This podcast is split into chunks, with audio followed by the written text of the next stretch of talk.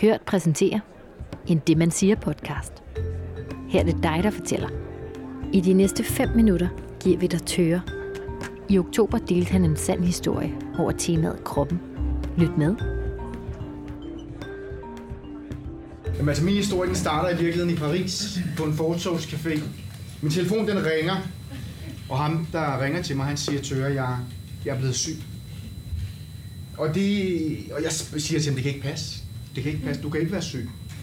Øh, og det siger han, det er. Og, øh, og ja, altså jeg må indrømme, at jeg var ret meget i panik, fordi at, øh, det var den aftale, vi havde lavet, at ingen af os skulle blive syge. Vi havde også lavet den klokkeklare aftale, at, øh, at vi passede på hinanden, og vi holdt øje med hinanden, og vi var klar. Vi havde fulgt alle de regler, alt det, at folk havde sagt, vi skulle gøre, det havde vi gjort. Så derfor forstod jeg ikke, hvorfor jeg nu var taget til Paris i god tro, sidder på en fortogscafé og får det her opkald. Så siger jeg til ham, men, men hvis, du, hvis du er syg, så er jeg sgu nok også syg. Og så siger han, ja. Og så er min kæreste nok også syg. Ja. Ej, fuck. Og alle de mennesker, som jeg har mødt, som jeg har sagt til, jeg er ikke syg. Jeg fejler ingenting. Hvad fanden skal jeg sige til dem? Da jeg ligger røret på, der har jeg da helvede til, jeg er meget, meget bange. Og nu vil jeg fortælle jer, hvorfor det er, at jeg var, havde en, en, en, en voldsom oplevelse på en café i Paris. For ugen inden, det her det cirka sket for to uger siden, ugen inden, tre uger måske, ugen inden, der var jeg kommet hjem fra Afrika. Jeg er journalist, jeg arbejder på 21 søndag på Danmarks Radio. Og jeg rejser øh, en del med mit arbejde, men denne her rejse var alligevel lidt anderledes.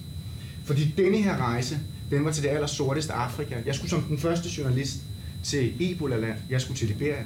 Jeg skulle ned og fortælle historien om et land, en region, der er fuldstændig ramt af Ebola. Altså Ebola, den værst tænkelige sygdom.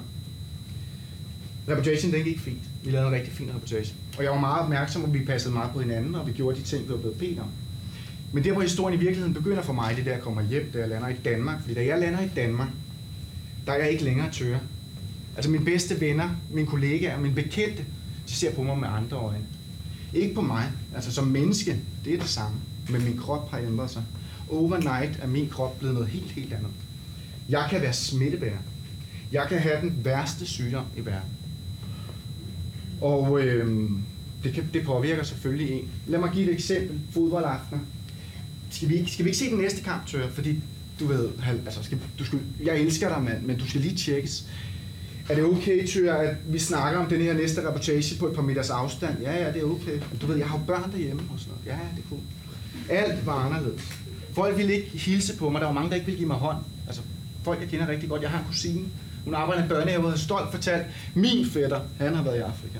Jamen, hvis du ser ham, skal du ikke komme tilbage til børnehaven. Øh, det var voldsomme ting, men jeg kan godt forstå folk. For Ebola er en frygtelig, frygtelig sygdom.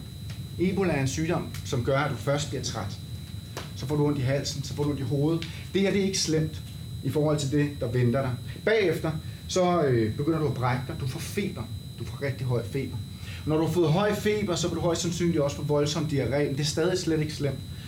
For intet, for mens alle de her ting sker, der angriber Ebola hver et indre organ, du har i kroppen. Den angriber den, til du bløder indvendigt. Og når du bløder indvendigt, så begynder du at bløde af øjnene, du begynder at bløde af ørerne. Og det værste det er, at når det her sker, og du er ved at dø, så kan du ikke sige farvel til dem, du elsker. For du er spærret inde. Danmark har spærret dig inde. Så derfor vidste jeg godt, da jeg tog afsted, at vi havde en regel, ingen af os måtte blive syge. Og nu sidder jeg på en fortovscafé og får at vide, at ham, jeg har arbejdet sammen med, han er blevet syg. Det vil sige, at jeg højst sandsynligt har Ebola. Den nat var ikke så sjov. Vi var taget til Paris på kærlighedsferie, det er klart. Mm, der var måske ikke lige den bedste stemning den aften. øh, jeg fik ordre på, at jeg skulle gå hjem på mit hotelværelse og være, og jeg sad og ventede, og min kæreste lagde sig et andet sted i lejligheden. Og så skulle jeg egentlig bare vente på at få at vide, om han havde Ebola. Og næste morgen kl. 6, der ringer telefonen, det er Danmarks Radio, de ringer for at fortælle mig, kære tøger, det var influenza, du er ofte hug, siger de. Og jeg var lykkelig, jeg var en glædesrus uden det, jeg var simpelthen så glad. Lige indtil en time senere, så ringer telefonen igen. Den her gang er det ikke Danmarks Radio, der ringer, men det er et medie, der ringer. Det er Ekstrabladet. Og de ringer for at spørge mig, om, øh, om jeg har haft en voldsom nat. Det har jeg jo, siger jeg. Ja, ja. Jeg tænker, hvor, hvor ved de alt det her fra? Jeg er i Paris. Så siger de, jamen, øh, du var der på Hvidovre i nat, var du ikke det? Og så siger jeg, nej, det var jeg ikke. Jeg er i Paris. Men for helvede, tør, siger de, øh, så har vi sgu lavet en fejl.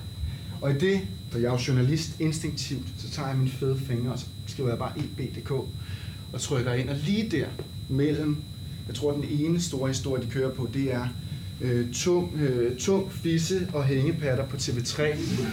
Så er der et billede af mig, et gammelt billede, jeg er 18 år gammel, og sådan et andet på billedet, og så står der Tøger Kirke skaber Ebola-panik i Danmark.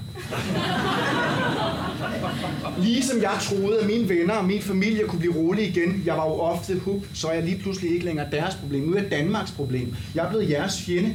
Jeg kan potentielt smitte alle mennesker, jeg møder. Ekstrabladet skynder selvfølgelig at trække artiklen tilbage og undskylder. Øhm, og nu er der gået tre uger, og jeg lever stadig, så jeg ved, at jeg ikke fejler noget. Jeg ved, at jeg er okay. Så det var egentlig bare min historie. Jeg vil råde jer til at tænke lidt på alle de mange millioner mennesker, der er stadig er i Afrika, der er fanget i det. Jeg kunne tage en flyver hjem. Men det var bare min historie. Du har lyttet til en Demensia podcast fra Hørt. Find flere historier i iTunes og på hoert.dk.